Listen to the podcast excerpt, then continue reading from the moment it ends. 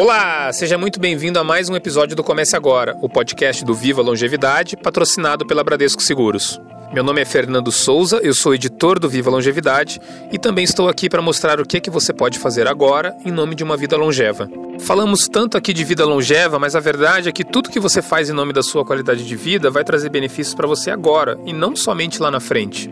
Você já parou para pensar o que é que você está fazendo em nome da sua saúde, do seu conhecimento, da sua convivência e das suas finanças para viver bem agora? Ou será preciso uma nova pandemia para você realmente cuidar melhor desses aspectos da sua vida? Todos prontos? Então vamos começar agora.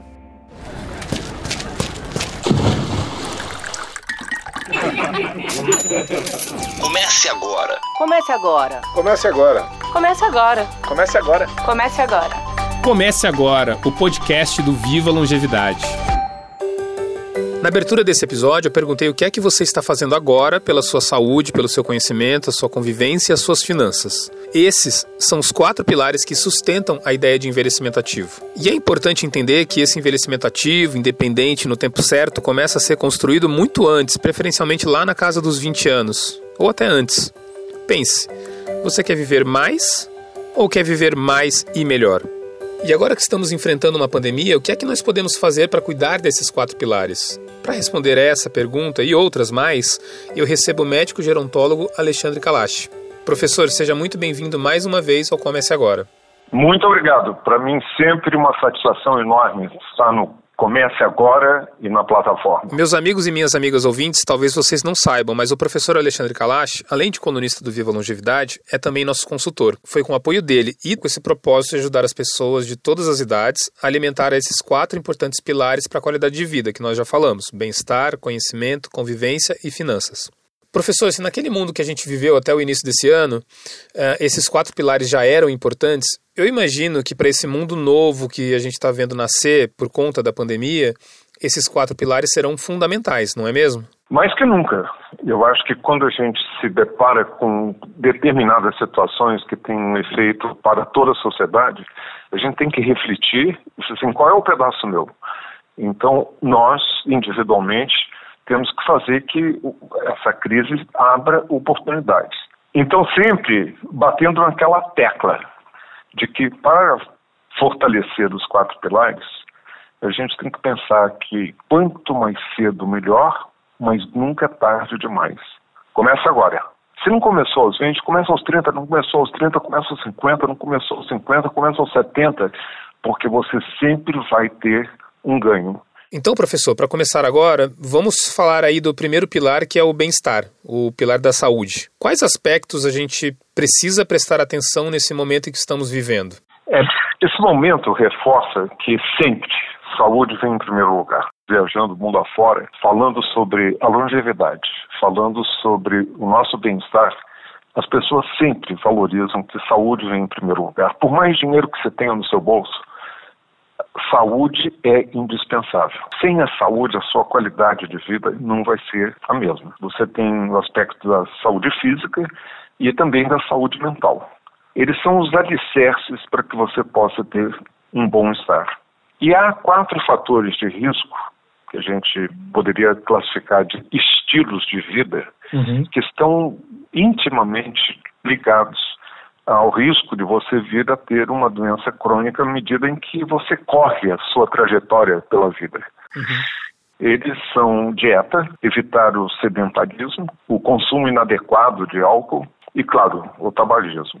Se você tem uma dieta saudável, se você tem atividade física, se você consome álcool, se é que tem que consumir em moderação e evitar por completo o tabagismo, você vai evitar hipertensão, obesidade, doenças cardiovasculares, problemas respiratórios, muitos dos tipos de câncer. Olha só quanto ganho.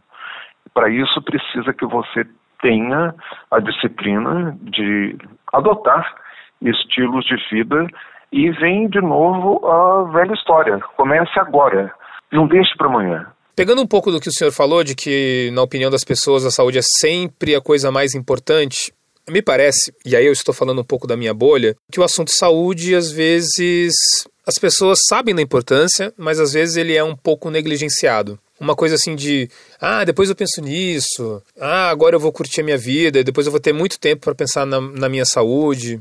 Me parece, com tudo que a gente vê diariamente, que o cuidar da saúde a partir de agora não vai ser algo que a gente possa ficar deixando para pensar depois, né? Não, e sobretudo quando a gente se depara com um problema relacionado à saúde que é universal, que é global, é uma pandemia que nós estamos vivendo.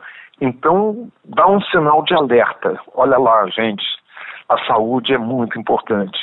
E a saúde, ela tem que ser cuidada em todos os aspectos. Agora, também tem um aspecto que é essencial que a gente pense. É fazer com que as opções mais saudáveis, elas também sejam acessíveis, uhum. elas possam ser também mais alcançáveis. Há aspectos também que eu gostaria de chamar a atenção. É, que o que nós estamos vivendo nos lembra que o meio ambiente é também para ser cuidado. A nossa saúde não depende só do nosso comportamento pessoal, mas depende da saúde do planeta, de como nós estamos cuidando desse nosso planeta. Kalash, ainda no pilar saúde, não são poucos os relatos, e também a gente vê isso em matérias que têm saído na mídia, é, abordando muito o lado da ansiedade, da dificuldade para dormir. É possível a gente fazer algo para diminuir isso? É, não há dúvida que a gente tem visto muita matéria falando sobre, porque a ansiedade ela está muito ligada a uma mudança súbita que as pessoas tiveram que ter pelo isolamento. Mas eu gostaria de chamar a atenção que isolamento não é a mesma coisa que solidão. A uhum. solidão é aquilo que dói, que dói dentro da alma. O isolamento ele pode ser muito bem tolerado sobretudo quando a gente tem acesso a hoje meios de comunicação, viva tecnologia. Há 10 anos isso não seria possível. Então, para quem tem acesso a esses meios tecnológicos, você não precisa sofrer a solidão, você pode estar isolado. Mas tem um aspecto que é muito importante relacionado ao que você mencionou, que é a ansiedade. E a melhor forma de você se tornar menos ansioso é prestar muito bem atenção à forma como você está dormindo. O dormir bem revigora, ele te recarga as baterias. Uhum. E as coisas que a gente pode fazer para que esse dormir bem, este recarregar da bateria, possa ser bem feito. E uma coisa que cada um pode fazer é antes de ir para a cama, antes naquela hora de dormir, tire uma hora e não fique na telinha. Dê esse tempo, coloque uma música suave, tenha um tempo de relaxamento. Se você tem a tendência, se você já adotou meditação, maravilha. Ou então você vai ler um, uma leitura que, que te acrescente, que seja boa, que te dê reflexões, que você possa então ir dormir. Aproveitando que o senhor falou de leitura, é, professor, a gente pode passar agora para o segundo pilar, que é o pilar do conhecimento. Esse tempo a mais em casa, imagino eu que ele abriu estímulo e oportunidades para uma busca de conhecimento, né, para ampliar o seu leque de conhecimento. O que, que a gente pode aprender nesse novo momento que estamos vivendo? Em primeiro lugar, eu acho que as ferramentas que nós temos hoje tecnológicas estão oferecendo oportunidades de você, sem sair de casa, aprender coisas que antigamente você precisava ir para o curso fisicamente, frente a frente com um professor. Então, aproveite, quem pode, uh, essa oportunidade fantástica da tecnologia. Acho que a gente vai falar ainda muito sobre isso, porque faz parte desse tipo de sociedade que a gente vai criando, que tem a ver com solidariedade. É, professor, um outro pilar importante que o senhor até já comentou um pouco nas suas respostas é sobre o pilar que trata das nossas relações sociais. Eu tenho notado que, de um lado, existe um excesso de convivência de famílias, né, que antes só tinham esse tempo num final de semana, é o meu caso, por exemplo. E, por outro lado, existe também um, exemplos de falta de convivência, né? Aquelas pessoas que moram sozinhas, seja porque decidiram morar sozinhas, ou então porque a vida acabou fazendo com que elas morassem sozinhas, mas elas tinham um contato físico e agora esse contato físico exterior, com o mundo exterior, ele já não está existindo com tanta frequência. Como é que a gente alimenta e aquece esse pilar da convivência nessas condições? É um grande desafio. Nós estamos aqui falando de convivência que reporta para compartilhar, para você ter e desenvolver empatia, para você se comover com o outro, e você pensar quem está ao seu lado. E as pessoas que estão passando por um processo de ter muito mais contato com seus familiares vão poder apreciar uma coisa que eu sempre reforcei ao longo dos anos que a gente tem trabalhado junto né, na plataforma, que é a importância da cultura do cuidado. E isso está sendo uma oportunidade bastante grata, eu acho, das pessoas poderem refletir sobre essa convivência, esse compartilhar, esse desenvolver da empatia. Mas não é só dentro do âmbito nosso de casa. Eu acho que a gente tem que pensar na sociedade um pouco mais abrangente. Eu acho que todo mundo, nesse Brasil afora, sabe que tem ao lado alguém que está solitário. E eu acho que sermos vizinhos solidários dos idosos ou das pessoas solitárias é uma escolha que conduz a essa solidariedade que vai ser tão importante a gente exercitar. Será que essa pandemia vai deixar a gente mais solidário? Essa é a minha grande preocupação. Eu vejo a oportunidade, sim, de que a gente saia, porque, olha, tem gente que está louco para voltar para o normal. Será que é isso que a gente quer? Voltar para aquele mundo frenético? Solidariedade, ela tem que ser exercitada não só entre aqueles que estão convivendo de imediato conosco, mas de desenvolver uma sociedade mais solidária, em que a gente deixe de pensar no eu, eu, eu, eu, eu, e sim do benefício comum num país com tanta desigualdade. A desigualdade me lembra também o quarto pilar, que é o pilar da segurança e das finanças. Num cenário em que a gente tem pessoas que vão ter que recomeçar do zero a tocar as suas vidas, como é que essas pessoas conseguem reconstruir esse pilar? Porque o coronavírus não afeta apenas a saúde física das pessoas, mas pode também afetar a saúde financeira delas, né? Existe uma luz no fim desse túnel? A gente vai ter que se apegar à resiliência para ter certeza que dias melhores virão? Quando eu estou te ouvindo, sabe, o que me veio à cabeça foi aquela música interpretada pela Simone de uma forma tão maravilhosa, Começar de Novo. Começar de novo. Vai ter muita gente que vai ter que começar de novo. E isso é real.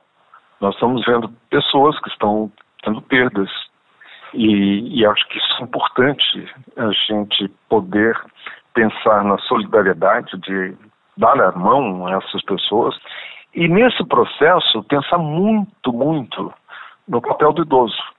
Aquela pessoa que está dando um suporte efetivo. Você falou há pouco de ver a luz no final do túnel. É essa pessoa idosa que já passou por boas que vai poder ver que tem uma luz no final do túnel. E tem também um suporte que é, é efetivo da parte dos idosos, sobretudo as mulheres idosas, que estão cuidando dos nossos filhos, dos nossos netos, para que os adultos possam sair na batalha.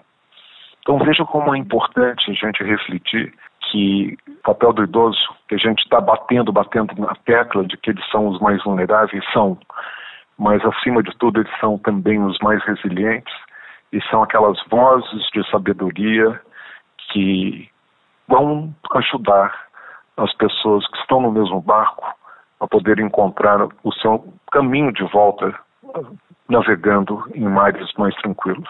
É exatamente o que estamos fazendo aqui, né? É, professor Kalash, uma vez mais, muito obrigado pela sua participação aqui no Comece Agora. Não só pela sua atenção, mas também pelas palavras para a gente conseguir encontrar essas águas mais tranquilas para a gente navegar. E fica aqui o meu desejo de que a gente, como sociedade, consiga sair melhor dessa, olhando mais para a nossa saúde, a nossa relação com o dinheiro, as nossas relações familiares e sociais e dando a importância que o conhecimento e a aprendizagem merecem. Estou totalmente de acordo e vou enfatizar as nossas relações com os outros. Acho que essa é a oportunidade que a gente está tendo de ter mais tempo para reflexão, para aprender, para poder se autocuidar, para poder pensar nas prioridades que a gente tem vida fora e, sobretudo, de desenvolver essa cultura do cuidado. Vamos nos preocupar também mais com os outros e daí a gente vai se fortalecer como sociedade e como indivíduos. Falando nisso, o nosso papo de hoje com o professor Kalash começou mostrando a importância de cuidar desde já da saúde e terminou falando sobre resiliência. E como vocês sabem, lá no Viva Longevidade, a gente tem conteúdos que ajudam você a decidir se você quer envelhecer precocemente ou se quer envelhecer no tempo certo e bem. Muito tem se falado sobre como ser resiliente em momentos de crise como esse que a gente está vivendo. Por isso, a gente fez um conteúdo que traz algumas dicas sobre como é que você pode agir quando sentir medo, ansiedade ou preocupação, especialmente durante esses dias. Uma dessas coisas que a gente pode fazer, obviamente para quem pode fazer, é ficar em casa, já que essa é a melhor maneira de evitar a doença. Outras dicas são: filtrar o noticiário sobre a pandemia, cuidar dos seus, ou seja, das pessoas que estão ao seu redor, usar bem o tempo que ficou disponível, se esse for o seu caso, e conseguir enxergar ou identificar o que é importante para você viver. Já sabe, né? Para ler essa e outras matérias sobre bem-estar, convivência, conhecimento e finanças, acesse agora do seu celular ou então do seu computador o www.vivaalongevidade.com.br. Um abraço, até a próxima e fique em casa. Comece agora o podcast do Viva Longevidade, patrocinado pela Bradesco Seguros.